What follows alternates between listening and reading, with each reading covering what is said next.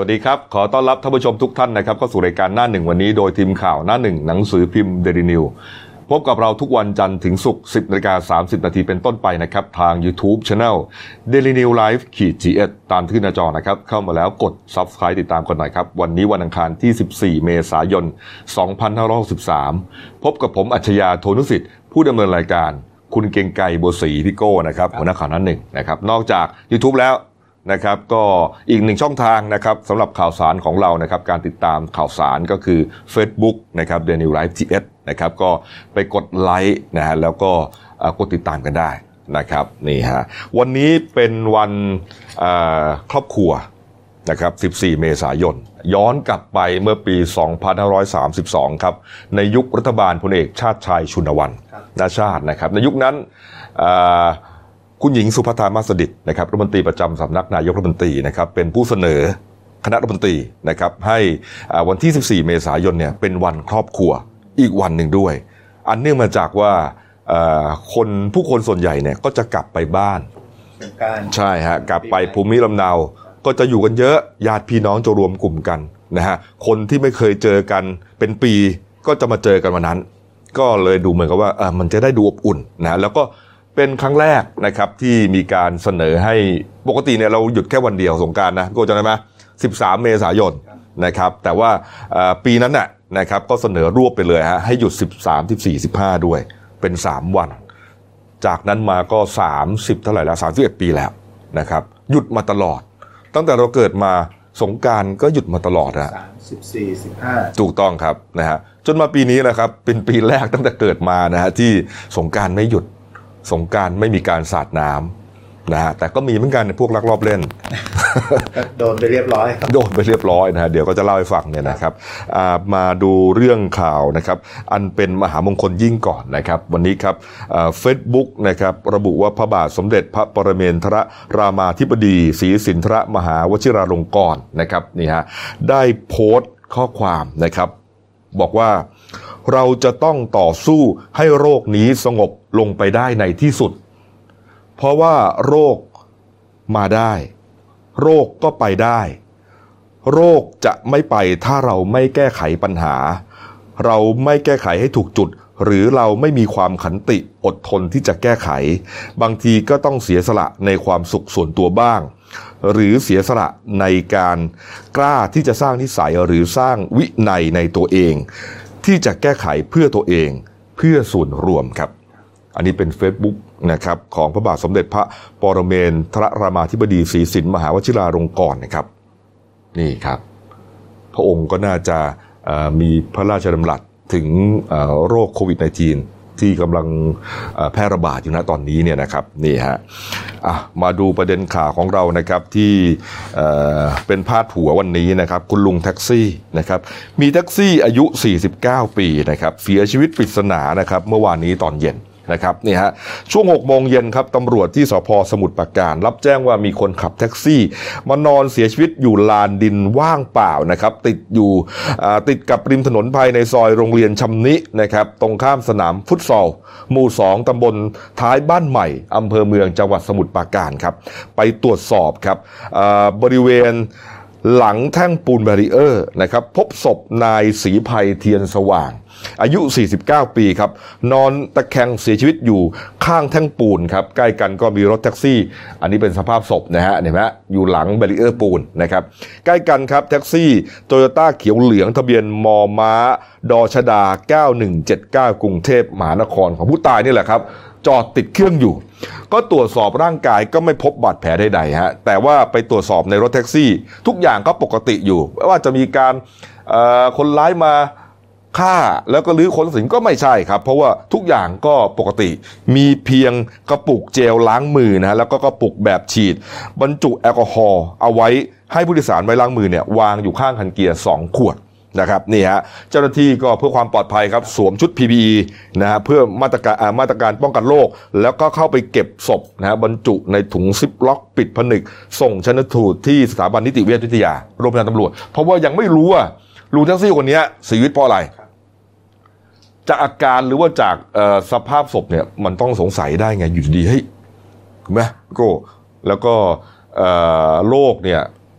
บางส่วนก็เกิดกับแท็กซี่เหมือนกัน นะครับแพร่ระบาดมาจากแท็กซี่นะฮะก็สอบสวนคุณสุชาดาวันเพลาพริ้งอายุ 37 ปีนะครับเป็นภรรยาของผู้ตาย ก็บอกว่าผู้ตายเนี่ยมีอาการคล้ายๆจะไอแห้งๆนะเหมือนจะโควิดเปล่าก็ไม่รู้นะ ไอแห้งๆแล้วก็เจ็บคอบนเจ็บคอมาประมาณ 2 สัปดาห์แล้ว โอ้โหไอไอแห้งนี่ก็ เข้าข่ายแล้วไอแห้งเนี่ยแล้วก็เจ็บคอ เจ็บคอเนี่ยแน่นอนครับ เจ็บคอเรารู้เลยกินว่าเจ็บคอหมายถึงว่าเชื้อโรคมันบุกเข้าไปแล้ว แต่มันจะเป็นเชื้อโรคอะไร เท่านั้นเองฮะเป็นหวัดหรือเป็นหวัดธรรมดาเป็นหวัดใหญ่หรือว่าแรงสุดก็โควิดก็ไม่รู้ แต่มีเชื้อโรคเข้าร่างกายแน่ คนเราถ้ากลืนน้ำลายเจ็บคอนะฮะอันนี้ง่ายที่สุดว่าเข้าข่ายสองสองข้อแล้วเข้าข่าย ข้อที่สามถ้าไปตรวจอุณหภูมิ แต่ไม่มีไข้ไงครับไม่มีไข้ไงเขาก็เลย เอ้ยก็ไม่อาจจะใช่ แล้วก็ทำงานได้คือคือถ้าไม่มีไข้เนี่ย เรายังพอทำงานได้ถูกไหมฮะไอนิดไอหน่อยก็ไม่เป็นไร คุณลุงคนนี้ก็ยังขับแท็กซี่อยู่ตามปกติเลย ขับมานานด้วยฮะก็อย่างที่บอกอะสองอาทิตย์อะสองสัปดาห์ แล้วช่วงประกาศเคอร์ฟิวใช่ไหมก็เลยปฏิบัติปฏิบัติตามรัฐบาล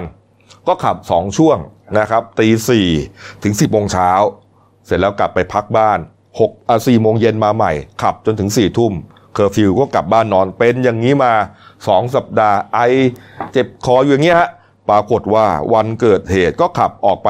ทำงานตามปกติฮะมีเพื่อนบ้านโทรมาบอกว่าสามีนอนเสียชีวิตอยู่ริมถนนแล้ว ตกใจมาก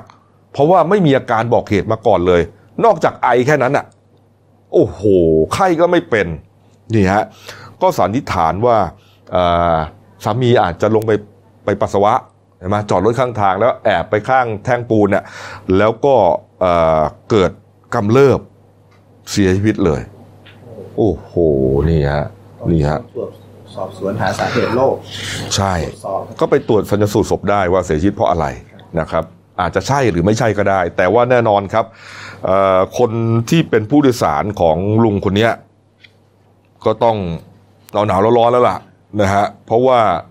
มันติดกันได้นะในแท็กซี่อะ นะครับ นี่คือพบศพที่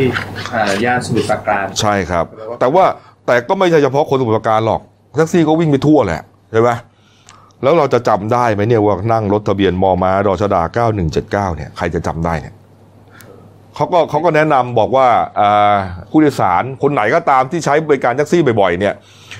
นอกจากจะสวมแมสนะสวมหน้ากากแล้วก็เฟสชิลด์ถ้ามีนะ ก็หมั่นสังเกตอาการตัวเองด้วยถ้า เอ๊ะแปลกแปลกๆไอไอเจ็บคออย่างที่เป็นเนี่ยนะก็ไปตรวจเลยนะฮะรู้ทันก็จะได้ป้องกันทันนะครับ นี่เอ้ามาอีกเรื่องหนึ่งครับ เรื่องนี้ก็เป็นประเด็นตั้งแต่เมื่อวานนะครับ กรณีผู้ใหญ่บ้านที่บางบัวทองฮะตำบลบางรักพัฒนาอำเภอบางบัวทอง จังหวัดนนทบุรีครับไม่สนคำสั่ง พรกฉุกเฉินของรัฐบาลนะครับ จัดงานรดน้ำดำหัวปีใหม่ไทยนะครับนี่ฮะล่าสุดครับทางอ่าดรสุจินชัยชุมศักดิ์ผู้ว่าราชการจังหวัดนนทบุรีนะครับก็ได้ประชุมคณะกรรมการโรคติดต่อของจังหวัด หลังมีภาพข่าวแล้วก็คลิปวิดีโอผู้ใหญ่บ้านอำเภอบางบัวทอง จัดงานสงการรดน้ำดำหัวกันครับ ก็สั่งให้จังหวัดเนี่ยตรวจสอบข้อเท็จจริงนะครับแล้วก็ตั้งกรรมการสอบฮะเพื่อเป็นไปตามคำสั่งของรัฐบาลในช่วงสถานการณ์การแพร่ระบาดของโควิด -19 นะแล้วก็ตามพรกฉุกเฉินด้วยนะครับ ก็เนื่องจากว่า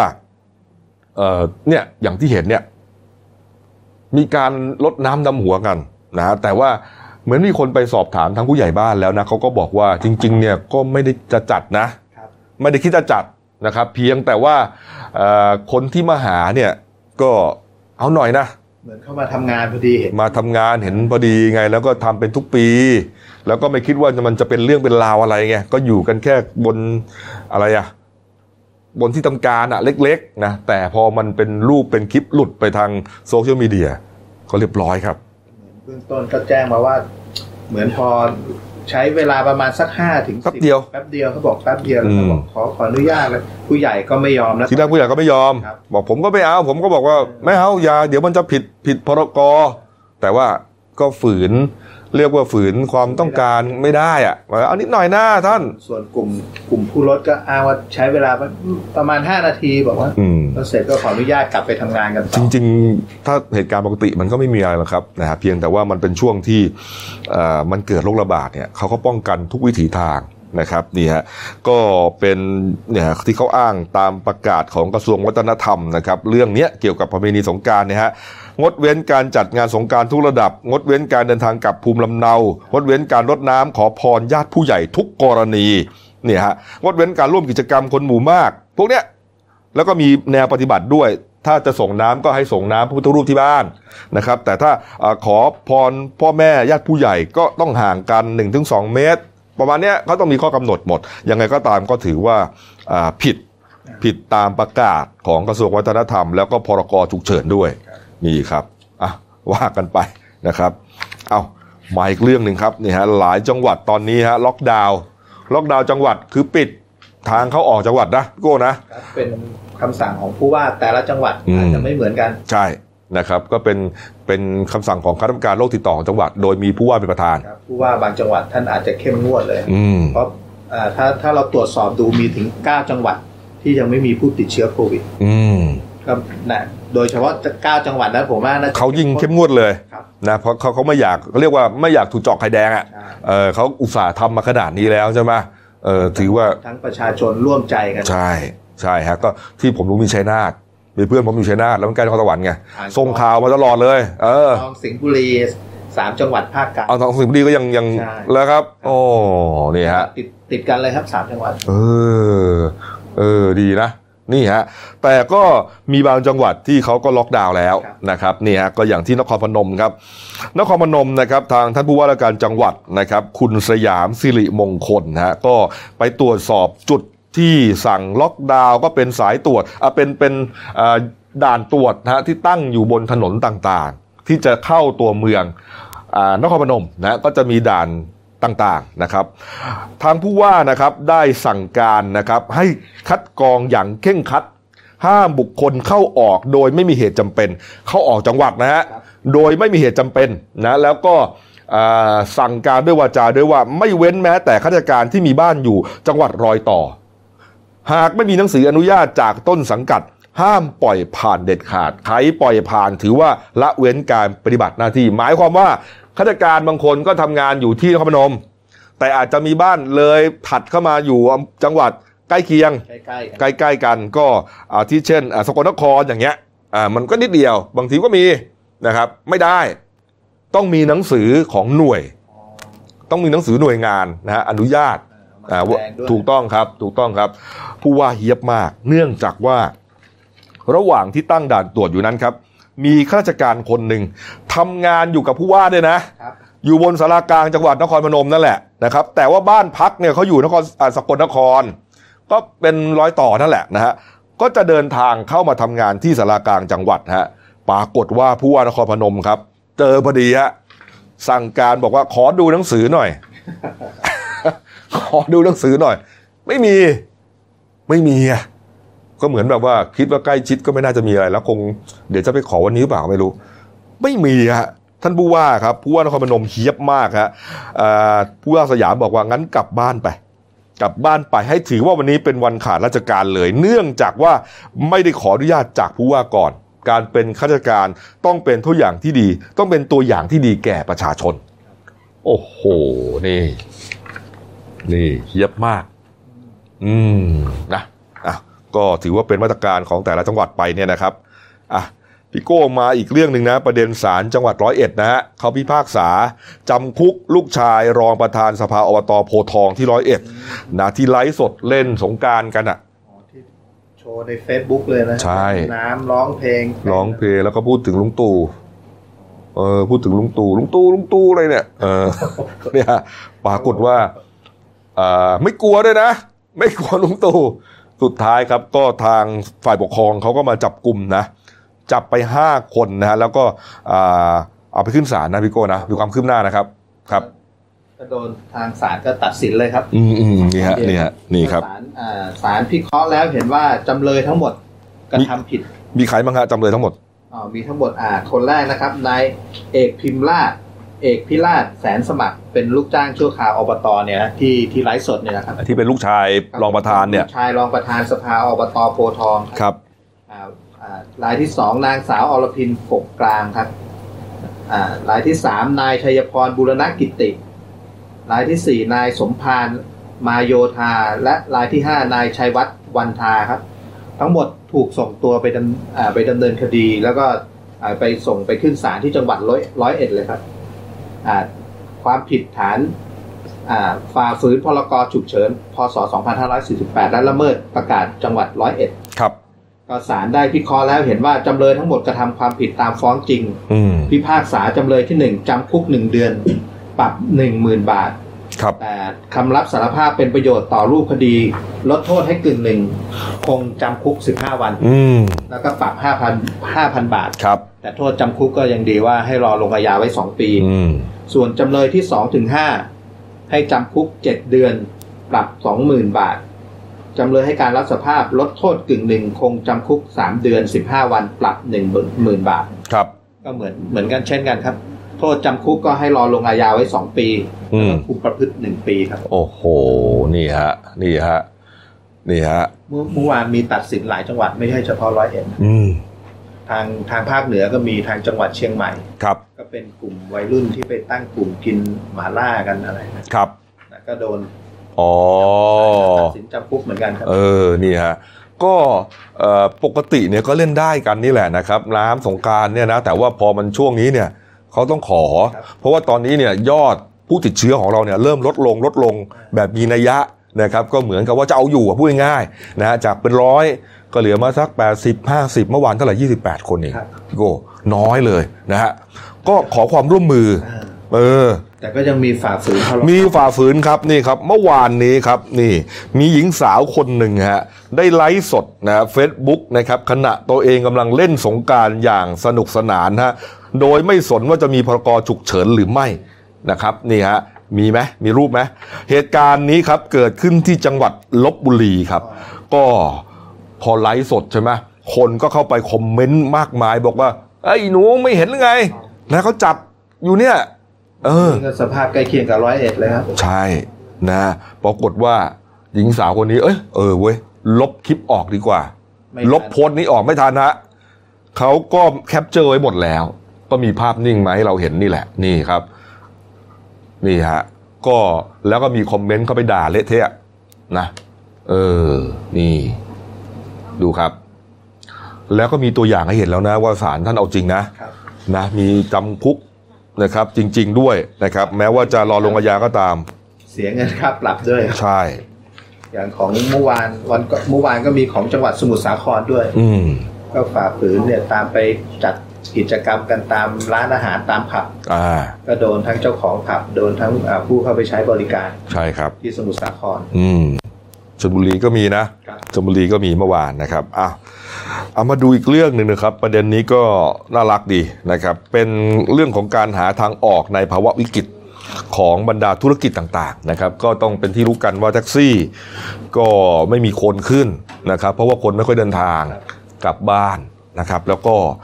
เอ่อขนส่งเอกชนต่างๆเนี่ยก็เอ่อทำไม่ทันอะทำไม่ทัน เพราะว่าเอ่อ คนสั่งของกันเยอะใช่ไหมครับช่วงเนี้ยก็นะไม่ว่าจะเป็นอาของใช้ต่างๆ หน้ากากอนาไม่ต่างๆ สั่งซื้อกันทางออนไลน์ เยอะแยะไปหมดนะครับ จนเคอรี่เนี่ยมีช่วงหนึ่งที่เกิดปัญหาเลยนะส่งอ่าของไม่ทันเรื่อยครับไม่ทันฮะนะที่คลังสินค้าที่ไหนนะที่ฝั่งทนน่ะนั่นแหละ กองกันเป็นพเนินเหมือนกับขยะอืมนะผมก็ยังส่งไปเลยแล้วส่งไปให้เพื่อนที่ แถวนั้นอะแทงฝั่งทนอะก็เป็นอาทิตย์เดียวกว่าจะได้ปกติ 2 วัน คือมันเกิดปัญหา ปกติเนี่ยส่งวันนี้พรุ่งนี้มักจะได้ อย่างมากก็แค่ 2 วัน คนก็เลยนิยมส่งเคอรี่ เพราะว่าบางทีส่งของสดไงผลไม้อาหารการกินพ่อค้าแม่ค้าออนไลน์เนี่ยมันแป๊บเดียววันหนึ่งก็ยังพอจะไม่ทันเสีย โอ้ทีนี้มันผ่านไป 5 วันอาทิตย์หนึ่งสัปดาห์หนึ่งเนี่ยไม่ไหวฮะของบางทีมันก็เสียนะครับเคอรี่เขาเลยแก้ปัญหาครับนี่ Kerry Express ครับได้ชักชวนให้พี่ๆแท็กซี่มาร่วมส่งของฮะก็เรียกว่าประสานประโยชน์กันโอ้โหผู้โดยสารน้อยใช่ไหมวิกฤตเป็นโอกาสเลย แท็กซี่ผู้โดยสารน้อยส่วนเคอรี่ส่งของไม่ทันครับมาเจอกันครับนี่ฮะมาร่วมกันส่งของก็เอารถแท็กซี่นี่แหละส่งเลยนะฮะแล้วก็วิ่งแค่ไม่ถึง 10 โลเขามีการเรียกว่าแบ่งโซนพื้นที่กันอยู่แล้ว ไม่วิ่งไกล10 กิโลเท่านั้นเองแป๊บเดียว แล้วรถไม่ติดด้วยช่วงนี้ฮะรถไม่มีเลยเนี่ยนะแล้วก็ทำงานวันไม่ถึง 2 ชั่วโมงได้เท่าไหร่รู้ไหมหกร้อยเจ็ดร้อยอะโอ้โอ้โหแท็กซี่ชอบใจเพราะบอกว่าบางวันเนี่ยวิ่งทั้งวันได้สามร้อยอะ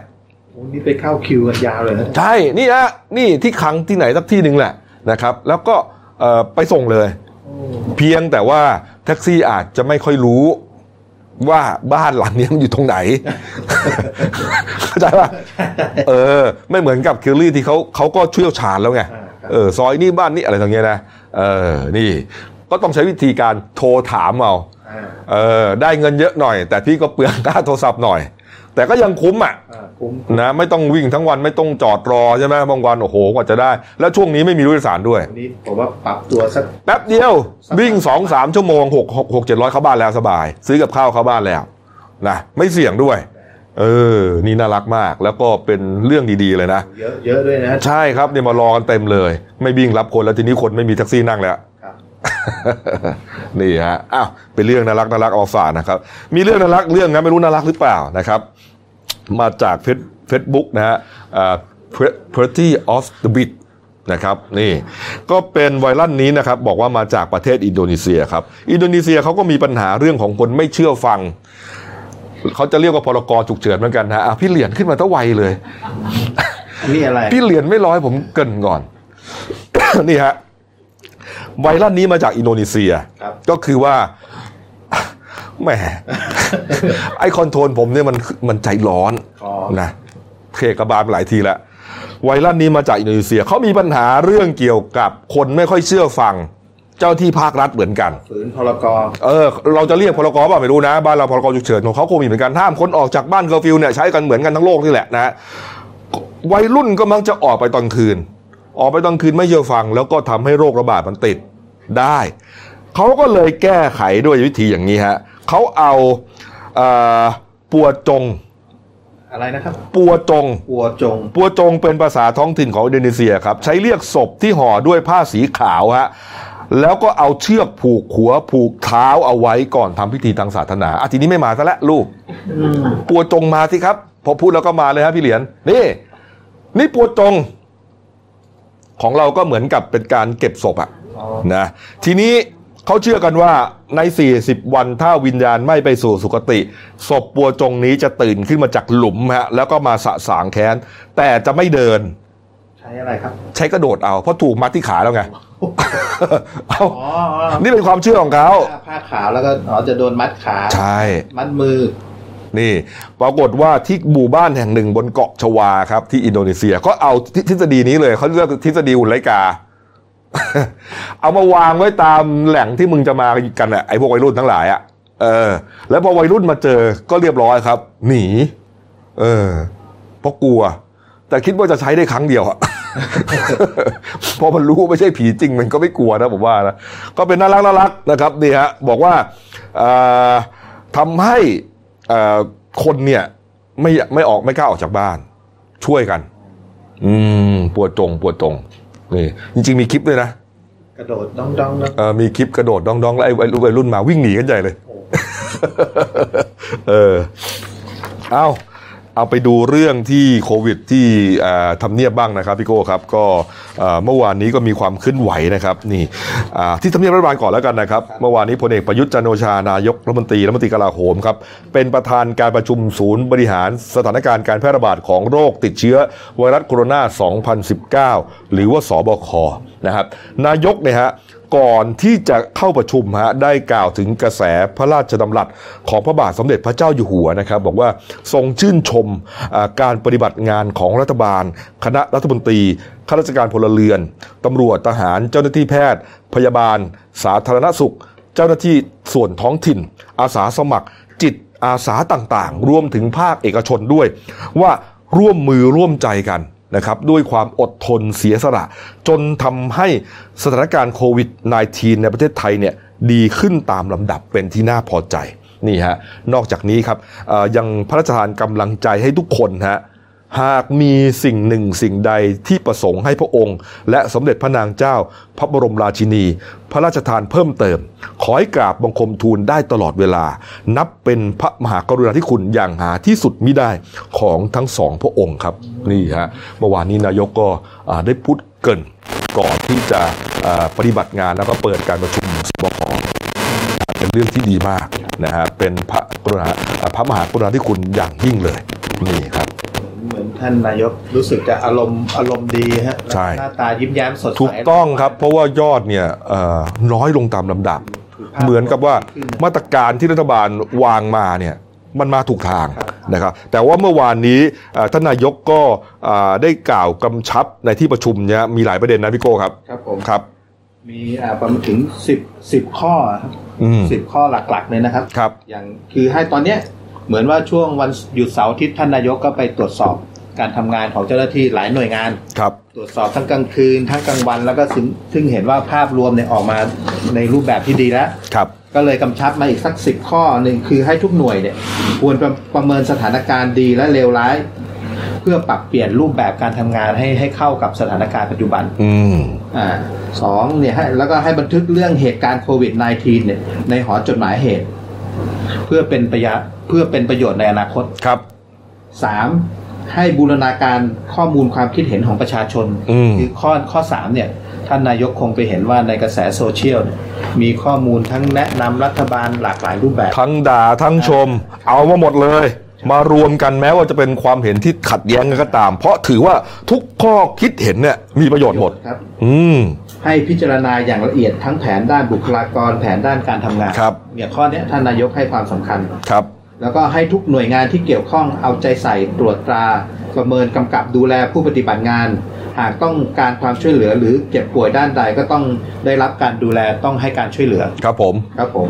ส่วนข้อที่5เนี่ยด้านการกระจายแจกจ่ายเวชภัณฑ์ทางการแพทย์อืมอันเนี้ย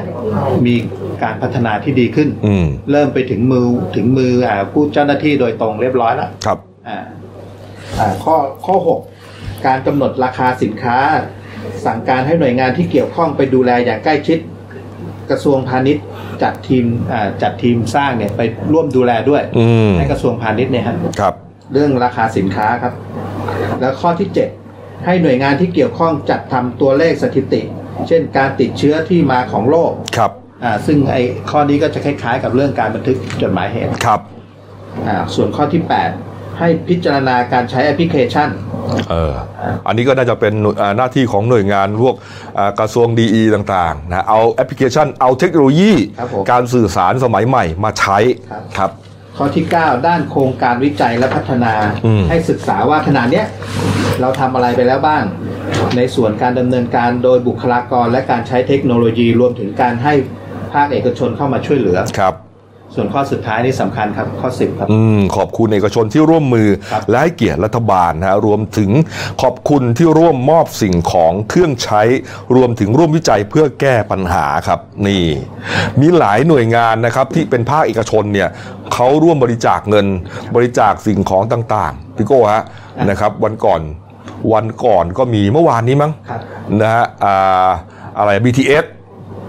คุณคีรีการชนพาสครับ นะครับบริจาคเงิน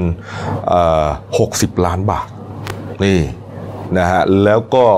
เอ่อเครือเครือ CP รู้สึกเสร็จแล้วครับนะฮะโรงงานผลิตหน้ากากอนามัยครับผมที่พระประแดงสมุทรปราการนะครับอันนั้นจะแจกฟรีนะครับพอจบ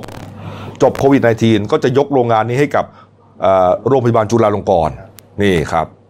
MK นะฮะก็ช่วยได้นะครับ เกือบทุกภาคส่วนเลย ใช่ แล้วก็นายกก็ไม่ได้ขอบคุณเฉพาะภาคเอกชนนะครับอืมท่านนายกก็ขอบคุณประชาชนทุกคนด้วยครับ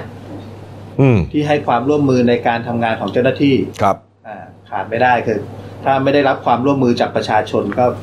ภาพรวมสถานการณ์ก็อาจจะไม่ได้ดีขึ้น ถ้าใช่เก็บตัวอยู่ที่บ้านเออเดินทางไปไหนมาไหนอะไรอืม ก็สำคัญที่สุดเลยนะครับประชาชนเนี่ยสำคัญมากนะครับพวกเรานี่แหละนะครับอ่าหลังจากนั้นครับนายแพทย์ทวีสินวิษณุโยธินนะครับโฆษกสบคนะครับก็แถลงสถานการณ์การแพร่ระบาดของโควิด -19 นะพี่โก้ครับคือณเมื่อวานวันที่ 13 เมษายนเนี่ยประเทศไทยจัดอยู่ในอันดับที่ 48 ของโลกนะครับครับมีผู้ติดเชื้ออารายใหม่ 28 รายอืมทำให้มีผู้ติดเชื้อยืนยันสะสมทั้งหมด 2,579 ราย ในใน 68 จังหวัด ณเวลาเนี้ยครับอ่ามีเชื้ออยู่ 68 จังหวัด ก็ยังเหลือแค่ 9 จังหวัดที่ยังไม่ยังไม่ติดเชื้อครับอืมอ่าผู้ที่รับผู้ที่ได้รับการรักษาหายและได้รับอนุญาตให้กลับบ้านแล้วมีทั้งหมด 70ราย เมื่อวานนี้ครับผมเอ่อรวมยอดรักษาหายนะฮะพันสองร้อยแปดสิบแปดรายนะครับ อย่างที่เห็นเนี่ยนะฮะครับผมส่วนผู้เสียชีวิตเพิ่มขึ้นเมื่อวานมี2รายครับ ยอดรวมผู้เสียชีวิตสะสมก็ทั้งหมด 40รายครับครับ ก็คือสรุป ก็เป็นตัวเลขที่ดีว่ามีผู้ติดเชื้อรายใหม่แค่เพียง 28 รายอืมอ่ายังอยู่ในระดับเลขหลักสิบเริ่มลดลงมาเรื่อยๆ จากหลักร้อยเออวันเออนี้เป็นหลักสิบเลยเออนี่ฮะห้าสิบกระเถิบลงมา 28 โอ้โห เป็นใช่เลขถึงว่าท่านนายกยิ้มแย้มยิ้มดูหน้าดูหน้าหน้าสดใส แล้วยิ่งในหลวงราชินีนะครับเอ่อรับสั่งที่เหมือนน้ำทิพย์ชโลมใจมากนะท่านนายกก็เมื่อวานนี้อารมณ์ดี เดินเมื่อวานเดินทั่วทำเนียบเลย เดินไปทักทายสื่อด้วยนะเออเนี่ยฮะอะในส่วนของผู้เสียชีวิตรายใหม่ 2 รายนะครับ รายแรกก็เป็นคนไทย 56 ปี อันนี้ก็มีประวัติป่วยตั้งแต่ 7 มีนาคมนะรักษาตัวเรื่อยมาเนี่ยนะครับนี่ฮะสงสัยว่าจะติดไข้หวัดนะฮะแล้วก็ไปตรวจจนพบว่าติดโควิด -19 นะฮะแล้วก็เสียชีวิตเมื่อ 12 เมษายนนะครับ ส่วนรายที่2ครับพี่โกเป็นอ่าเป็นชายไทยอายุ 43 ปีนะครับ เป็นพนักงานบริษัท มีประวัติป่วยเป็นเบาหวานไตวายครับ อืมแล้วก็เริ่มมีอาการไข้สูงไอน้ำมูก เหนื่อย แล้วก็ถ่ายเหลวเมื่อวันที่ 23 มีนาครับ แล้วก็วันอ่าไปเข้ารับรับการรักษาที่โรงพยาบาลเอกชน กระทั่งวันที่ 31 มีนา อาการดีขึ้นแพทย์ให้กลับบ้าน แต่พอวันที่ 5 เมษา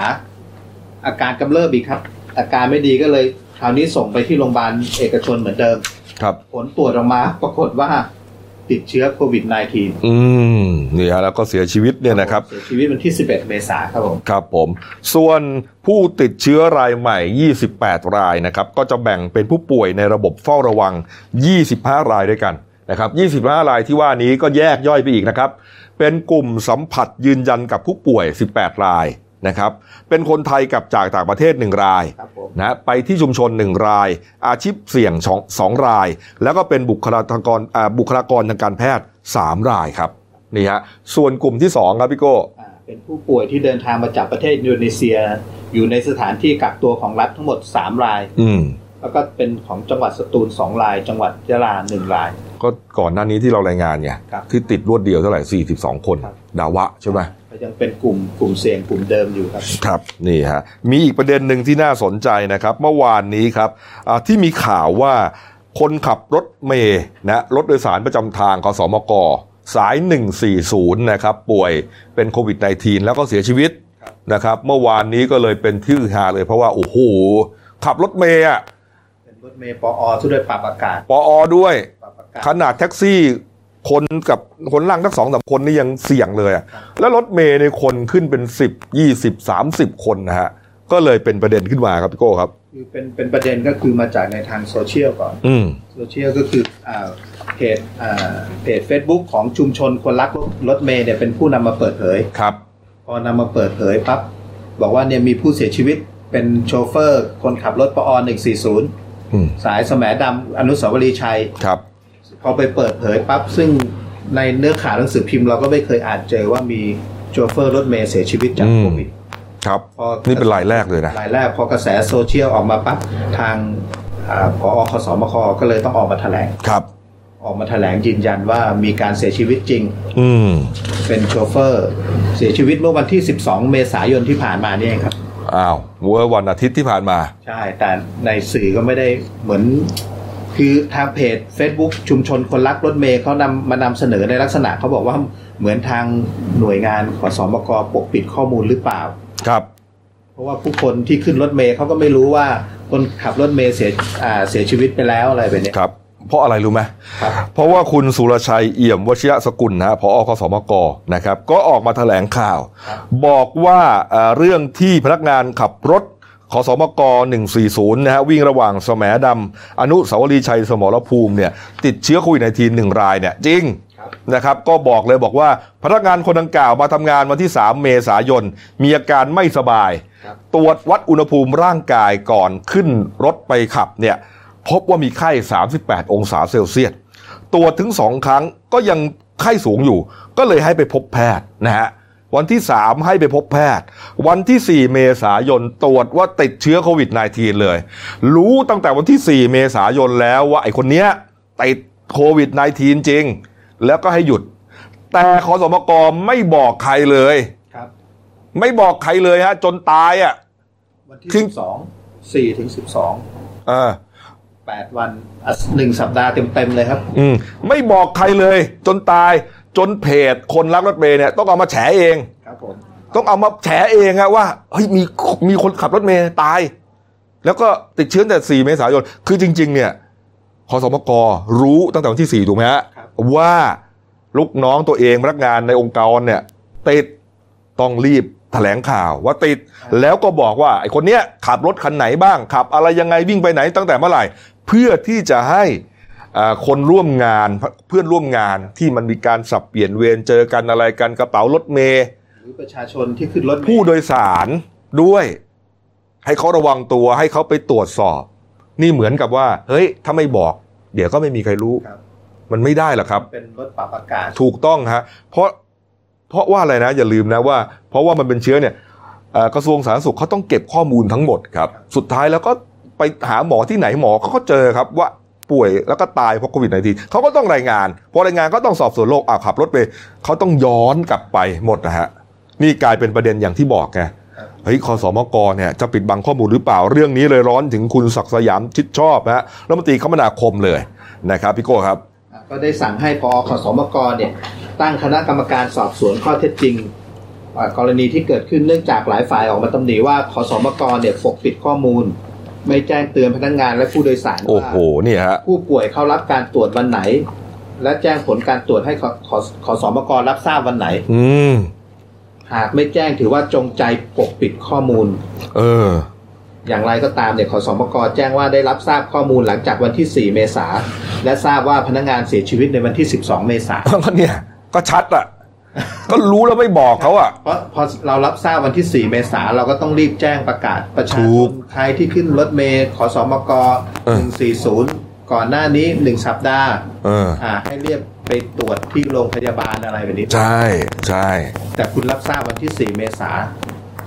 คุณก็เงียบอืมจนมาเมื่อวานเนี่ยอืมในทางเพจเนี่ยก็ถึงมา เอ๊ะทำไมขอสอมกไม่แถลงนี่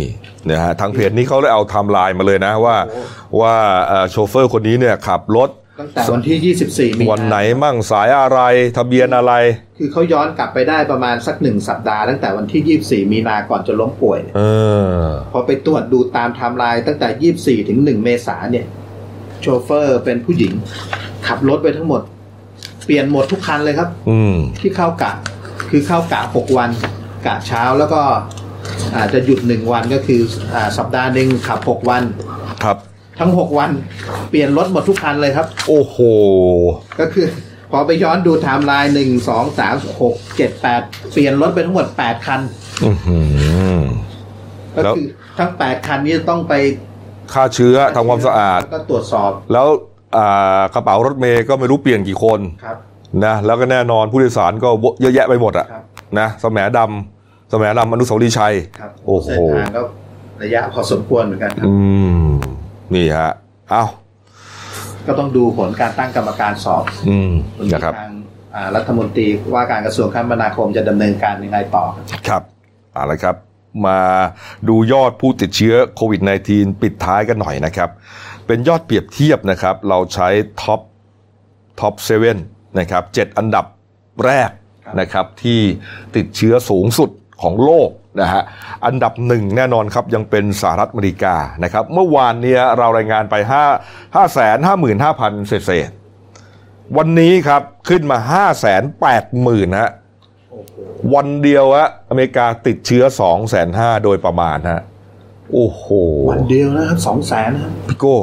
อันนี้พี่โก้เพิ่งเข้ามาเข้าเวรเข้ารายการกับผมฮะเมื่อวานวันจันทร์ผมเข้ากับพี่แซนฮะวันศุกร์นะรายงานว่ายอดเท่านี้ พอวันจันทร์เมื่อวานนี้ครับ ผ่านไป 3 วันนะอเมริกันติดมาเกือบแสนคนนะฮะวันเดียววันไม่ใช่เด็สามวัน ตั้งแต่ศุกร์ถึงจันทร์นะฮะแล้วก็อันนี้เป็นยอดของเปรียบเทียบหนึ่งวันอ่าชาร์ตด้านซ้ายด้านขวาคือเมื่อวานนะฮะแล้วก็ด้านซ้ายคือวันนี้ยอดล่าสุดและอเมริกาก็จะติดประมาณนี้ตลอดฮะสองหมื่นห้าสามหมื่นดูฮะ แล้วก็ยังไม่มีท่าทีว่าจะหยุด ตาทำบอกว่าอ่าเดี๋ยวเตรียมที่จะประกาศให้กลับภาวะปกติแล้วยังเอาไม่อยู่เลยอะยังเอาไม่อยู่เลยอะสูงสุดอันดับหนึ่งของโลก ใช่ฮะมันมีเกาะเล็ก ๆ อยู่เกาะหนึ่งนะ ตรงนิวยอร์กนะฮะที่เป็นเอ่อจะจะมีอนุสาวรีย์เสรีภาพใช่ไหมเอ่อเทพีเสรีภาพนะแล้วจะมีเกาะหนึ่งเนี่ย เกาะนั้นเนี่ยเขาจะไว้สำหรับฝังศพ เป็นเรื่องปกตินะฮะฝังศพทั่วไป นะครับ แต่ช่วงนี้เนี่ยโอ้โหศพที่คนเสียชีวิตจากโควิด -19 เนี่ยถูกขนไปฝังที่นั่นเนี่ยต้องซ้อนสามซ้อนสี่ฮะเพราะตายกันขนาดนี้แล้วตายที่นิวยอร์กเยอะที่สุดนะครับมาดูยอดคนตายของอเมริกันครับอเมริกาครับเมื่อวานนี้วันเดียวก็ประมาณ 1,000 คนฮะดูฮะแล้วก็ยังไม่มีทีท่าว่าจะลดลงฮะสเปนก็วันเดียวก็ติดไป 4,000 อิตาลี 3,000นะวันเดียวฝรั่งเศส 4,000 เยอรมันวันเดียวติดไป 3,000ฮะ อังกฤษวันเดียวติดไป 4,000 คน ส่วนจีนครับ จีนนี่ประมาณสัก 80 คนได้ แต่เมื่อวานนี้จีนไม่มียอดผู้เสียชีวิตนะฮะเอาเสียชีวิตเสียชีวิต 2 คนนะขออภัยเสียชีวิต 2 คน ดูฮะนี่คือความรุนแรงของโลกแล้วก็ผมก็พูดตลอดว่า ก็ยังไม่มีท่าทีว่าวันไหนมันจะเหมือนจะชะลอได้สักทีอะ แต่ทำไมอเมอเมริกาเขามองแปลกๆเขามองว่าณเวลาเนี้ยสหรัฐมาถึงจุดสูงสุดแล้วหมายถึงอะไรผู้เชี่ยวชาญอะไรเนี่ยผู้เชี่ยวชาญโรคติดต่อของสหรัฐเขามองอะวันเนี้ยเหมือนว่ามันมาถึงจุดพีคสูงสุดแล้วสูงสุดของอะไรฮะของของโลกนี้ของการระบาดของโลกนี้ในอเมริกาเนี่ยเขาบอกดังนั้นบางส่วนของประเทศสหรัฐจะเริ่มผ่อนปลนมานี่ตไงรการนี่ไงผมก็ยังงงอยู่ แล้วก็มั่นใจว่าเดือนพฤษภาเนี่ย อาจจะเปิดประเทศ อะแล้วมึงตายกันขนาดเนี้ยติดเชื้อกันวันละสองหมื่นสามหมื่นเนี่ยยังยังไม่เห็นเอาอยู่อะไรเลยเนี่ยขาก็มุมมองเขาแปลกๆนะแล้วผมไปอ่าน Facebook นะฮะของคนไทยที่อเมริกานะฮะเขาก็บอกว่าทำไมรู้ไหมว่ายอดเพราะว่าเมื่อวานพี่แซนถาม ผมก็ไปหาข้อมูลทำไมอเมริกามันตายเยอะขนาดนี้ ติดเชื้อกันเยอะขนาดนี้ นะไอตอนแรกที่บอกว่าเอ่อไม่ใส่รณรงค์หน้ากาก ไม่ใส่หน้ากากอนามัยเนี่ยตอนนี้ก็ก็ใส่กันแล้ว มันก็ยังติดกันเยอะอยู่ ผมก็เข้าไปดู ก็มีคนไทยเขาโพสต์บอกว่าเอ่อระบบการรักษาพยาบาลที่นั่นเนี่ยไม่เหมือนกับประเทศไทยนะไอ้สามสิบบาทรักษาทุกโรคเนี่ยถือเป็นนโยบายเรียกว่าเป็น masterpiece เลยนะฮะเป็น masterpiece ของโลกเลยนะฮะที่เอ่อตั้งแต่รัฐบาลคุณทักษิณเขาวางเอาไว้ ที่อเมริกาไม่มีนะฮะที่อเมริกานี่คือถ้าไม่มีเงินหลักล้านนี่ไม่มีปัญญา รักษานะฮะ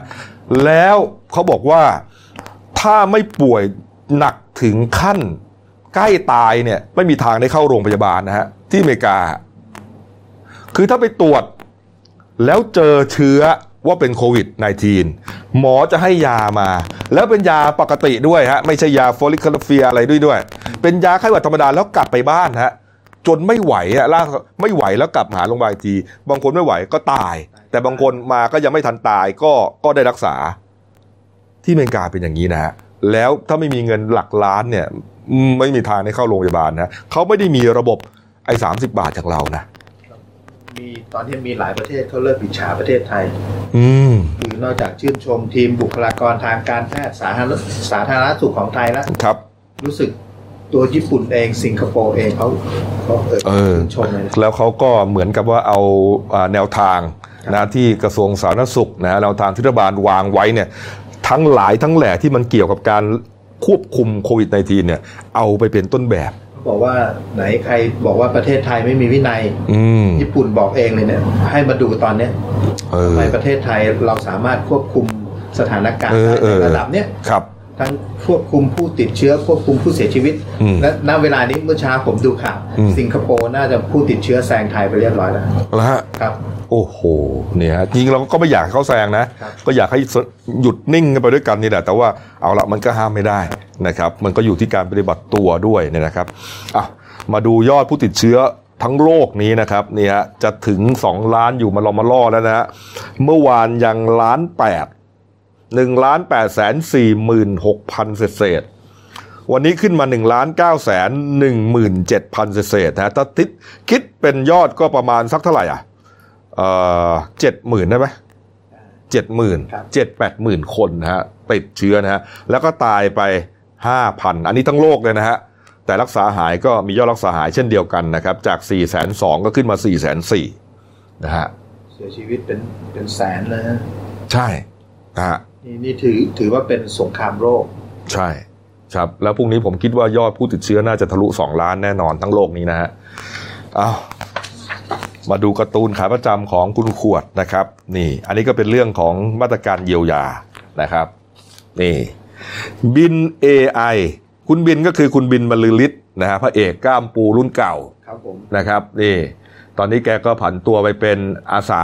จิตอาสานะครับน่ารักมากพี่บินนี่มีเหตุอะไรที่ไหนนี่ไปช่วยตลอดเลยนะครับเคาะเคาะประตูถึงบ้านเลย ไปแจกเลย แล้วเข้าถึงคนจนเลยนี่ฮะคนจนทั้งนั้นน่ะในรูปพี่บินอะเห็นไหมพี่บินแกก็ยังใส่จนๆอยู่เลยนะนะแล้วมีแมวอยู่บนหลังคาด้วยทำไมต้องมีแมววะเนี่ยนี่ฮะนี่บินเอไอคือเคาะประตูบ้านเลยคือถึงนี่คือบ้านยากเหมือนว่า ที่ควรที่จะได้รับเงินจริงครับผมๆส่วนรัฐบาล AI ครับ ดูฮะอีเจนี่นั่งเล่นคอมอยู่โอ้โห แล้วก็บ้านแบบว่ามีผ้าม่านอะไรอย่างดีฮะได้ห้าพันสอง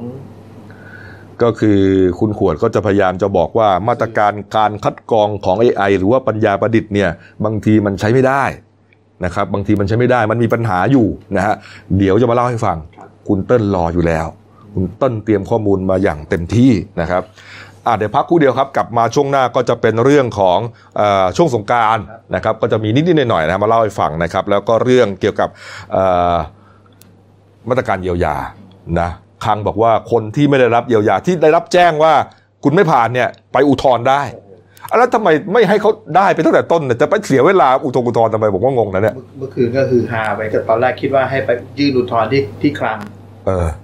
ต้องแก้แก้ข่าวกันวุ่นเลยเออเออเออเออแล้วก็ปิดให้ยื่นไปให้ยื่นออนไลน์ ตอนแรกนึกว่าให้ไปยื่นที่กระทรวงการคลังเลยเออนี่ฮะแล้วก็ปิดท้ายอะมันก็เป็นเรื่องที่เกี่ยวข้องกับเนี่ยคนไม่มีเงินกินนะเมื่อวานก็มีโจรไปชิงธนาคารอีกแล้วนะพักกูเดียวครับเดี๋ยวกลับมาคุยกันต่อครับ เราจะก้าวผ่านไปด้วยกัน No COVID 19 7 วิธีดูแลตัวเอง เมื่อต้องไปพื้นที่สาธารณะ 1. หลีกเลี่ยงการจับราวบันไดหรือบันไดเลื่อน เหมือนที่เคยชิน วางมือแนบลำตัวหรือกอดอกแทนการจับราว 2. ใส่หน้ากากอนามัยให้ครอบปากและสันจมูก ดัดแกนโลหะด้านบนให้แนบกับสันจมูก 3. เว้นระยะห่างเมื่อนั่งหรือเดินจากผู้อื่น ลดโอกาสการสัมผัสโดยตรง 4. หากกดปุ่มลิฟต์หรือเครื่องใช้ส่วนรวม ควรใช้ข้อนิ้วมือด้านหลังกดแทน และล้างมือด้วยแอลกอฮอล์เจลทันที 5. ล้างมือฟอกสบู่นาน 20 วินาที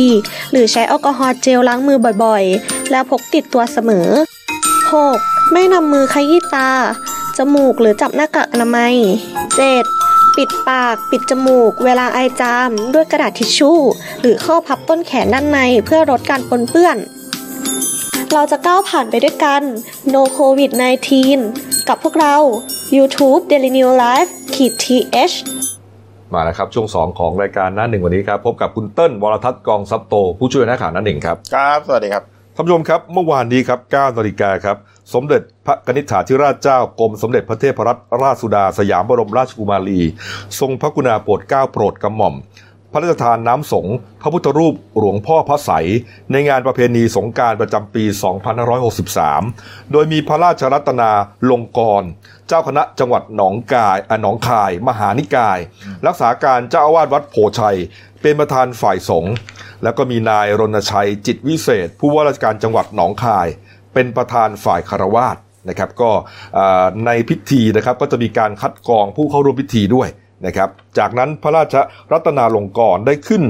สงฆ์องค์หลวงพ่อพระไสยก่อนนะครับแล้วก็ผู้ว่าราชการหนองคายก็จะเปิดกลวยถวายราชสักการะพระฉายาลักษณ์ และอัญเชิญน้ำสงพระราชทาน สงน้ำพระทาน องค์หลวงพ่อพระใสและพระคู่บารมีครับก็นับเป็นปีแรกครับที่ชาวหนองคาย ไม่ได้อัญเชิญหลวงพ่อพระใสลงจากพระอุโบสถไปแห่รอบเมืองนะครับนี่ฮะก็เนื่องมาจาก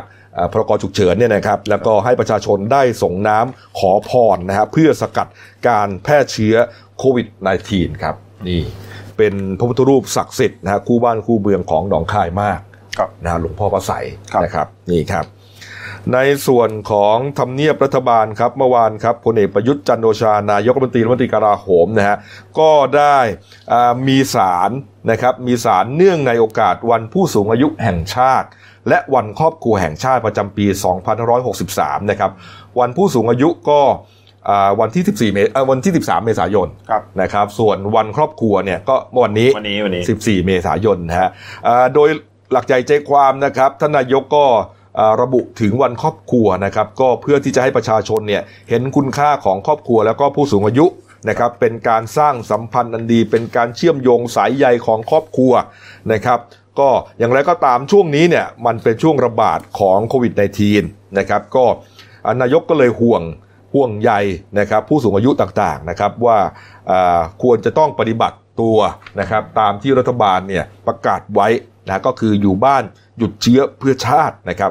แล้วก็ควรปฏิบัติตัวอย่างเคร่งครัดด้วย เพื่อป้องกันให้ตัวเองเนี่ยเอ่อห่างจากโรคนี้ แล้วก็จะช่วยลดการแพร่ระบาดของเชื้อโรคโดยรวมด้วย นี่นี่ครับครับนี่เอาละครับอะในส่วนของอาเรื่องสงกรารเนี่ยนะสงกรารเนี่ยปกติเนี่ยเราก็จะเล่นน้ำกันสัตว์น้สาดน้ำกันปีนี้งด นะคครัรับบปีนี้งดนะฮะแต่ว่ามันก็จะมาพร้อมกับพายุฤดูร้อนนะบางปี อ่า อย่างเมื่อวานเนี้ยำอยู่ดีตกมา โอ้โห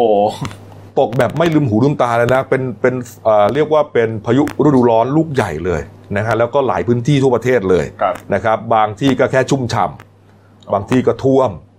นะฮะครับ แถวโรงพิมพ์เราออฟฟิศเราเนี่ยก็เกือบท่วมนะอ๋อนะเออนะเมื่อวานนี้ช่วงบ่ายๆบ่ายสามได้ แต่ในหลายท้องที่นี่เขาเรียกว่าเอ่อ พายุฤดูร้อนเนี่ยพัดถล่มเนี่ยอืมพังเลยนะโอ้เออป้ายโฆษณาอะไรต่างๆเนี่ยพังนะมีหลายที่นะคุณเต้นนะเออเห็นว่าที่แรกเนี่ยที่เอ่อแถวบริเวณนิคมอุตสาหกรรมปิ่นทองหนึ่งครับอำเภอศรีราชาจังหวัดชนบุรีครับ ก็เกิดฝนฟ้าขนองลงมาอย่างหนัก จากอิทธิพลเอ่อพายุฤดูร้อนนะฮะเมื่อช่วงประมาณ 11นาฬิกา41นาทีครับมีเนี่ยฮะผู้หญิงใช้ Facebook อ่าของเปิดเปิดเผยถึงเนี่ย พายุทอร์นาโดที่ก็อืมพัดผ่านเคลื่อนหลังรถของตัวเธอเองเนี่ยครับครับก็น่ากลัวมากเลยปกติเราจะเห็นแต่ในหนังนะใช่ อันนี้อันนี้ที่นิคมอุตสาหกรรมปิ่นทองเออผู้ประสบเหตุเนี่ยเขาอยู่ในพื้นที่พอดีอ่าแล้วเห็นพอดีไงครับนี่ไงมันอยู่ในที่โล่งนะปกติเห็นแต่ในหนังเรียกว่าในหนังฮอลลีวูดอะ อ่าเออส่วนใหญ่ใช่เพราะว่าทอร์นาโดพวกเนี้ยมันครับจะอยู่ในพื้นที่อเมริกาอืมทวีปอเมริกาถ้าส่วนใหญ่เนี่ยนะอืมนี่หนักมากนี่ แล้วก็มีคนเหมือนจะโดดมีมอไซค์อยู่ตรงนั้นด้วยนะเห็นปะมอไซค์เหมือนล้มเลยน่ะนะไปเซเลยครับนี่ฮะอันนี้ก็เป็นคลิปหนึ่งอ่าครับใช่ฮะส่วนที่กรุงเทพแถวอ่าย่านจอมทองอ่าเสาหม้อแปลงขนาดใหญ่ล้มอ่าดึงเสาไฟฟ้า แถวบริเวณนั้นนะหักไป 5 ต้นก็เอ่อเหตุเกิดเมื่อประมาณเวลา 15นาฬิกาครับช่วงบ่ายสามเนี่ยเกิดก็มีพายุฝนพัดถล่มกรุงเทพเนี่ยอ่าทะหลายพื้นที่เหมือนกันอืมบริเวณซอยที่เกิดเหตุนะฮะซอยจอมทอง 19 แขวงและเขตจอมทองเนี่ยเสาไฟฟ้าหักไป 5 ต้น รถไม่สามารถเข้าออกได้ทางเจ้าที่เขตโอ้โหแล้วก็ทางตำรวจทางเจ้าที่การไฟฟ้าเนี่ยต้องปิดกั้นทางเส้นทางเข้าออกซอยนะฮะแล้วก็ให้อ่าทางการไฟฟ้าเนี่ย ปกติเนี่ยถ้าที่ที่เคยไปทำข่าวเขาบอกว่าเขาจะเอาเสาสำรองมาตั้งเลย อืม แล้วก็ใช้เวลาประมาณเดือนเป็นวันนะก็ต้องรื้อนี้ออกไปก่อน ใช่ต้องเอาพวกนี้ออกโอ้นี่หนักออไปมากนะเนี่ย ใช่ นี่ถ้ามีรถลาจอดอยู่นี่เรียบร้อยเลยเนี่ยพังครับ นะฮะ นี่เหมือนไม่มีรถนะโชคดีนะ โชคโชคดีไปเออไม่มีทองก็ครับเหตุการณ์นี้ก็ไม่มีใครได้รับบาดเจ็บหรือเสียชีวิตอืมก็ทีนี้ทางกรมอุตุนิยมวิทยาครับครับ ประกาศเตือน 19 จังหวัดให้เตรียมรับมือพายุฤดูร้อนฤดูร้อน วันนี้เหรออ่าทั้งภาคเหนือภาคกลางแล้วก็อ่ามีทั้งหมด 19 จังหวัดด้วยกัน อย่างเช่นภาคเหนือเนี่ยที่แม่ฮ่องสอนเชียงใหม่เชียงรายพะเยาแพร่น่านอุตรดิตถ์ลำพูนลำปางสุโขทัยครับแล้วก็ตากอ่าภาคตะวันออก ชนบุรี ระยอง จันทบุรี และตราดนะครับ ภาคกลาง จังหวัดอุทัยธานี สุพรรณบุรี กาญจนบุรี แล้วก็ราราชบุรีครับก็เห็นว่าอาจจะบางพื้นที่อาจจะมีลูกเห็บลูกเห็บตกด้วยอืมส่วนกรุงเทพเราเห็นว่าวันนี้อืมเห็นว่ามีฝนฟ้าขนองประมาณร้อยละเท่าไหร่สามสิบของพื้นที่ครับอืมนะฮะ ก็เออเราก็ระวังไว้เช่นกันนะฮะเพราะอาจจะเจอแบบเมื่อวานก็ได้เออเสาไฟฟ้าล้มนี่แต่แต่ตอนนี้เนี่ยก็ยังคึมๆอยู่นะตอนคือเมื่อเช้าเช้าตื่นมา โอ้โหอืมมืดเลยอืมมาแถวนนท์แถวบ้านผม ครับ แถวนนท์แถวบ้านคุณนะอืมครับนี่ฮะก็เอ่อระมัดระวังกันด้วยกันแล้วกันครับนะครับ บรรดาต้นไม้ใหญ่นะครับครับป้ายโฆษณาต่างๆครันะบบางทีเนี่ยเอ่อเราว่างเว้นจาก ฤดูฝนมานานไงใช่นะฤดูแล้งนะฮะหนาวหนาวก็ไม่หนาวจริงอะแต่ว่ามันก็ไม่มีฝนตก ทีนี้ฝนมันเริ่มมาแล้วครับ นี่คือเตือนครั้งที่หนึ่งนะฮะอ่านะฮะนี่เริ่มมาแล้วนะครับ เป็นฤดูเอ่อพายุฤดูร้อนนะฮะอ่าครับบ้านเรือนเอ่อร้านค้าต่างๆ ที่ลืมไปแล้วไงอืมนะไปตั้งกันอยู่ใกล้ ๆ กับต้นไม้ใหญ่ป้ายโฆษณาใหญ่ระวังนะฮะครับเพราะว่าอย่างที่เห็นเนี่ยฮะมันเอาไม่อยู่จริง ๆ นะครับ เสาไฟฟ้าห้าหกต้นยังถอนมาแล้วเนี่ยฮะไม่ธรรมดานะครับครับเอามาดูเรื่องเยียวยากันหน่อยนะครับ เมื่อวานนี้ครับคุณลวรนแสงสนิท ผู้อำนวยการสำนักงานเศรษฐกิจการคลังครับในฐานะโฆษกกระทรวงการคลัง ก็พูดถึงเรื่องการจ่ายเงินเยียวยา 5,000 บาทนะครับครับให้แก่ผู้ได้รับผลกระทบจากโควิด -19 นะฮะผ่านเว็บไซต์เอ่อเว็บไซต์ w w w เราไม่ทิ้งกัน .com ฮะ ช่วงแรกนะครับก็ทางกระทรวงการคลังได้ทยอยแจ้ง SMS ไปแล้วนะฮะว่ามีผู้ถูกตัดสิทธิ์ รอบแรกเนี่ย4ล้าน7แสนคนนะฮะครับ แต่แกมาบอกว่าคนที่ถูกตัดสิทธิ์เนี่ยก็ยังสามารถจะยื่นอุทธรณ์ได้ครับนะครับ แม้ว่าจะปิดรับลงทะเบียนไปแล้วก็ตาม แล้วก็คนที่ยื่นอุทธรณ์เนี่ยหากยื่นแล้วครับนะฮะได้รับสิทธิ์กลับมาครับก็ได้เงินครบ 3 เดือนเหมือนกันนะอ่าฮะเออ นี่ฮะ แต่ปรากฏว่ามันมีข่าวว่าเอ่อให้ไปยื่นอุทธรณ์ที่กระทรวงการคลังเหรอใช่เออมันครับมีข่าวมันมีมีเหมือนเหมือนเป็นข่าวเฟกนิวออกมาว่าเออให้ไปไปยื่นที่กระทรวงการคลังอ่าเรื่องนี้ครับคุณธนากรวังบุญคงชนะฮะเลขารัฐมเลขานุการรัฐมนตรีว่าการกระทรวงการคลังเปิดเผยว่านะฮะอ่ากระทรวงการข่าวที่มีกระแสข่าวว่ากระทรวงการคลังอาจจะเปิดจุด รับร้องทุกข์ให้คนที่ไม่ได้รับเงินเยียวยา 5,000 บาทเนี่ยอืมไปยื่นอุทธรณ์ที่ศูนย์อาหารกระทรวงการคลังนั้นเออไม่เป็นความจริงเออพี่น้องประชาชนทั้งหมดอะที่ไม่ได้เนี่ยไม่จำเป็นต้องมาที่กระทรวงการคลังนะฮะเพราะว่าทางกระทรวงการคลังเนี่ยจะเปิดระบบอ่าเราไม่ทิ้งกันอืมโดยจะเพิ่มปุ่มอุทธรณ์ขึ้นมาในสัปดาห์หน้า จริงๆเนี่ยในนะเว็บไซต์ เป็นข่าวอย่างเงี้ยเราก็วิเคราะห์กันได้นะครับ คนที่ถูกตัดสิทธิ์ไป4ล้านกว่าเนี่ยครับ เอาแค่สักแสนคนก็พออ่าจะมาได้ไหมเนี่ยที่ศูนย์อาหารกระทรวงการคลังเนี่ย แล้วศูนย์อาหารกระทรวงการคลังจะใหญ่ขนาดไหนใช่ไหมโอ้แค่ลงมันก็แค่ลงอาหารเออก็ลงอาหารเคยเคยเคยเคยไปกระทรวง ถ้าเคยไปกระทรวงจะเห็นอยู่ว่ามันก็ไม่ได้ก็มีสักใหญ่สองสามร้อยที่อะาที่นั่งอะนะ ให้ข้าราชการนั่งทานอาหารอ่ากลางวันมันจะพอได้ไงคือบางทีเราก็ต้องวิเคราะห์ได้ออกนะอ่าแล้วก็ยิ่งมันไม่เข้ากับมาตรการด้วยเขาลดการรวมกลุ่มเนี่ยยิ่งครับหนักเลย ไม่มีครับทางหรอกนะครับ สุดท้ายก็คือเขาจะ คือไปเพิ่มปุ่มไปอุทธรณ์ไปเพิ่มปุ่มคือไปเพิ่มออปชันที่อยู่อ่าในเอ่อเว็บไซต์นั้นเว็บไซต์ครับผม ก็เขาบอกว่าให้ขอแนะนำให้ยื่นอุทธรณ์ด้วยตัวเองนะฮะอืมแต่ผ่านระบบออนไลน์จะถูกต้องแล้วก็รวดเร็วที่สุดครับ หาอ่าเรื่องนี้เนี่ยหากจะประสงค์จะร้องเรียนเกี่ยวกับมาตรการเยียวยา 5,000 บาทเนี่ยให้ติดต่อ call center ธนาคารกรุงไทย หมายเลข 02 111 1144อืมอ่า15 ตัวครับ แล้วก็ 44ครับตามด้วย 44 ตลอด 24 ชั่วโมง หรือ call center ของสำนักงานเศรษฐกิจการคลังหมายเลข 02 273 9020 เฉพาะวันและเวลาราชการอ่าครับอันนี้เนี่ยเฉพาะวันเวลาราชการแต่ที่กรุงไทยอะศูนย์สองหนึ่งหนึ่งหนึ่งหนึ่งหนึ่งสี่สี่นี้ยี่สิบชั่วโมงครับครับผมคุณธนกรบอกด้วยนะฮะ ว่ากรณีที่อ่านายแพทย์ชนน่านสีแก้วเนี่ยสสน่านพักเพื่อไทยเนี่ยออกมาระบุว่าให้เรียกร้องให้ทางรัฐบาลแก้ระบบ AI เพราะการคัดกรองนั้นมั่วอืมคุณธนกรบอกว่าขอยืนยันระบบคัดกรองไม่มั่วแน่นอนครับเพราะใช้ฐานข้อมูลที่ชัดเจนหลายฐานมีการขึ้นทะเบียนไว้ นอกจากนี้จะมีกระบวนการที่ใช้เจ้าหน้าที่ตรวจสอบอีกอีกขั้นหนึ่งอืม กระบวนการคัดกรองไม่มีปัญหาส่วนที่ไม่ผ่านเกณฑ์ที่ระบุว่าเป็นเกษตรกรนั้น เพราะว่าเกษตรกรจะมีการขึ้นทะเบียนไว้อย่างชัดเจนครับที่ผ่านมารัฐบาลมีการเตรียมมาตรการจะช่วยเหลือเกษตรกรไปแล้ว แต่เมื่อวานนี้โอ้โหกระจายครับโซเชียลทั้งทวิตเตอร์ทั้งก็เขาบอกว่าเวลาลงเนี่ยก็ไม่ได้ลงเป็นเกษตรกรนะใช่เป็นไกด์เป็นวัคคุเทศอะไรบ้างใช่แต่ว่าถูกแจ้งกลับมาว่าคุณไม่ผ่านอ๋อเนื่องจากว่าคุณเป็นเกษตรกรเขาก็ตกใจ เอ๊ะก็ไม่ได้ลง เออ ปัญหานี้นะครับ ปัญหานี้ก็มีทนายคนหนึ่งครับ คุณรณรงค์แก้วเพชร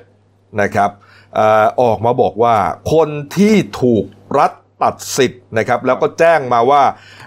แจ้งอาชีพที่ไม่ตรงที่กับที่ตัวเองกรอกลงไปอะครับนะครับ ให้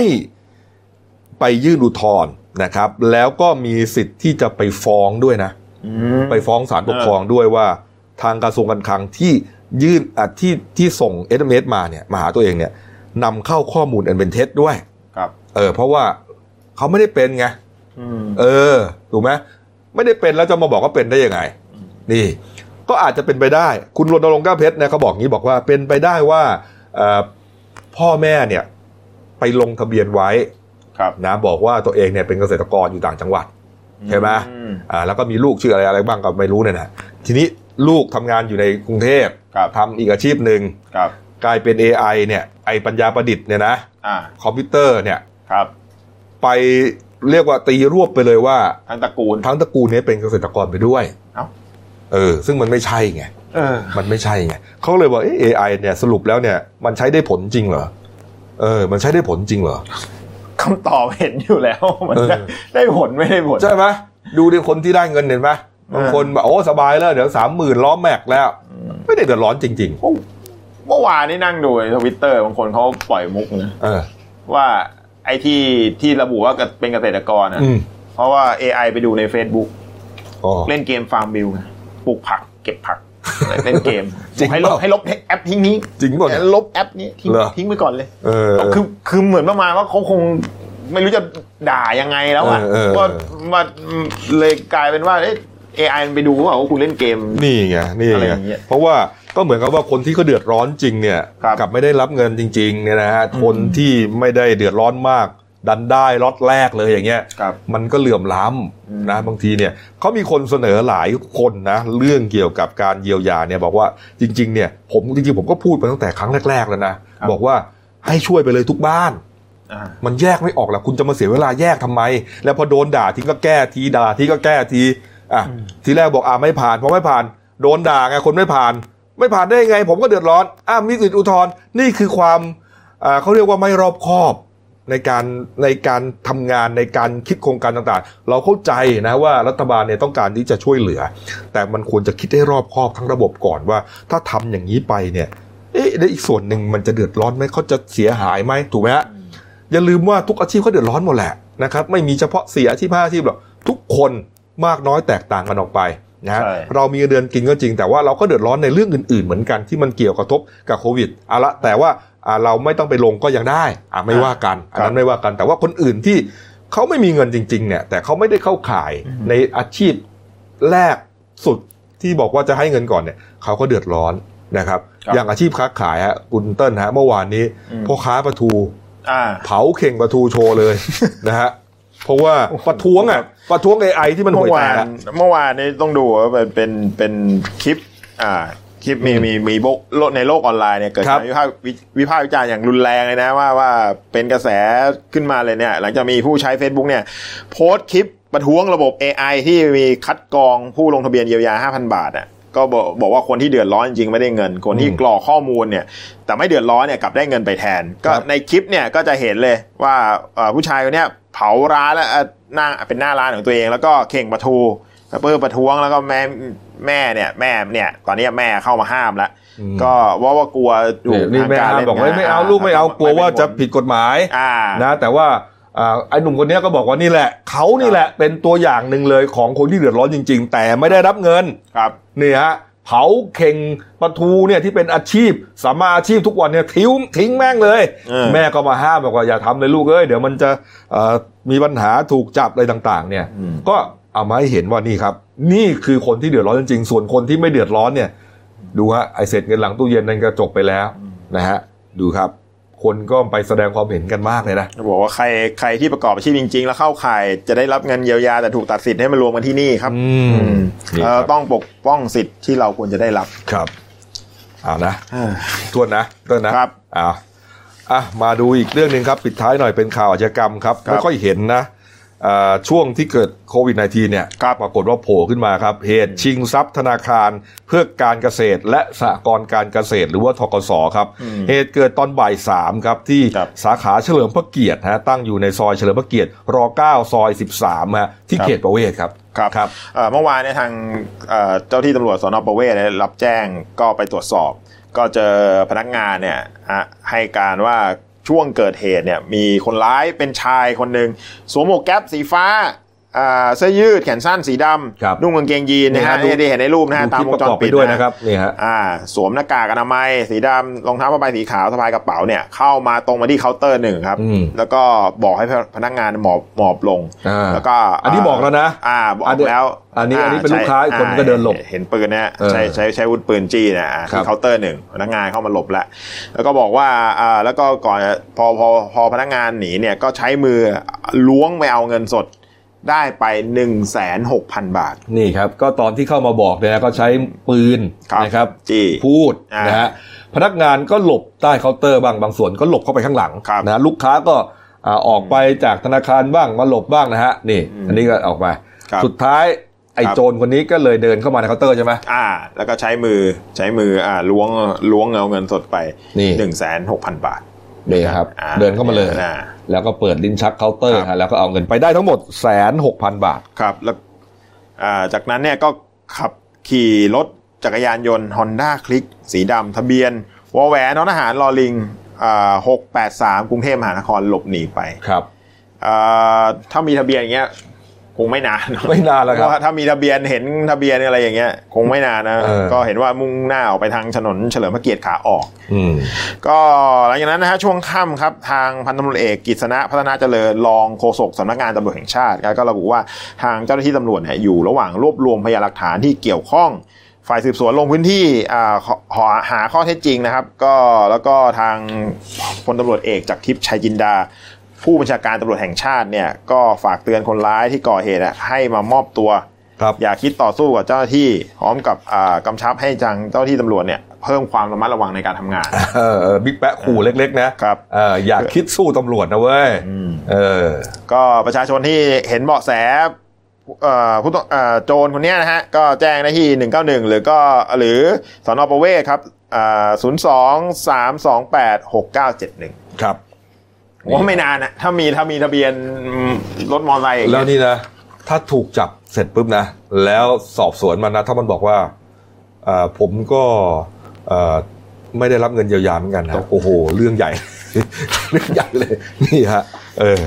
เอ้าครับมาดูหนังสือพิมพ์เราหน่อยนะครับครับหนึ่งดาว ขายจังหวัดไกลๆนะครับ ก็มีทุกเรื่องที่เราเล่าไปแล้วครับนะครับ ไปดูคอลัมน์เด่นในฉบับดีกว่า หน้าสี่ครับ โอบผืนป่าเปลี่ยนเปลี่ยน ชงช้างสู่กุยบุรีโมเดล ครับอ่านี่ฮะอะเข้มการผลิตฟาร์มไข่ไก่หน้า 22 ครับ นี่อ่าหน้า 23 ครับ บันเทิงครับ อนันดาทุ่มสุดตัวถ่ายทอดพลุบ้านฉันอ่านี่ครับ ก็ไปหาอ่านกันนะครับ ส่วนเรื่องสั้นของฉันนะครับ ที่ตีพิมพ์ลงในเดนิวฉบับวันพุธที่ 15 เมษายนครับนะครับ ชื่อว่าเรื่องใต้พระธาตุครับ เขียนโดยคุณอมริต เหรียญทองฮะเออ มีแมวด้วย มีรูปประกอบเป็นแมวด้วยทาสแมวน่าจะชอบเอออ่าครับฝากช่องเราด้วยครับ Dailynews Live ขีด GS นะครับ เข้ามาแล้วก็กด Subscribe กดไลค์กดแชร์กดกระดิ่งแจ้งเตือนครับ มีรายการดีๆทั้งวันและทุกวันครับนอกจาก YouTube แล้วนะครับ ตอนนี้เราก็ขยายอีกหนึ่งแพลตฟอร์มนะครับ ก็คืออ่า Facebook ครับนะครับเป็น Facebook ชื่อเดียวกันครับ Daily New Life GS ฮะชวนแฟนๆ มากดไลค์ เพื่อรับข่าวสารอีกหนึ่งช่องทางจากโซเชียลมีเดียของ Daily New นะครับอย่างน้อยที่สุดเนี่ยครับก็มีการถ่ายทอดนะฮะตอนนี้นะฮะการครับแถลงข่าวของสบคทุกวันอ๋อนะฮะติดตามกันได้อ่าฮะนะครับช่วงสายๆเนี่ยนะฮะครับอ่าคุณหมอทวีสินก็จะเป็นผู้แถลงนะฮะมีการถ่ายทอดสดทุกวันนะครับเอาละครับครับเอาละฮะวันนี้หมดเวลานะครับลาไปก่อนนะครับ สวัสดีครับ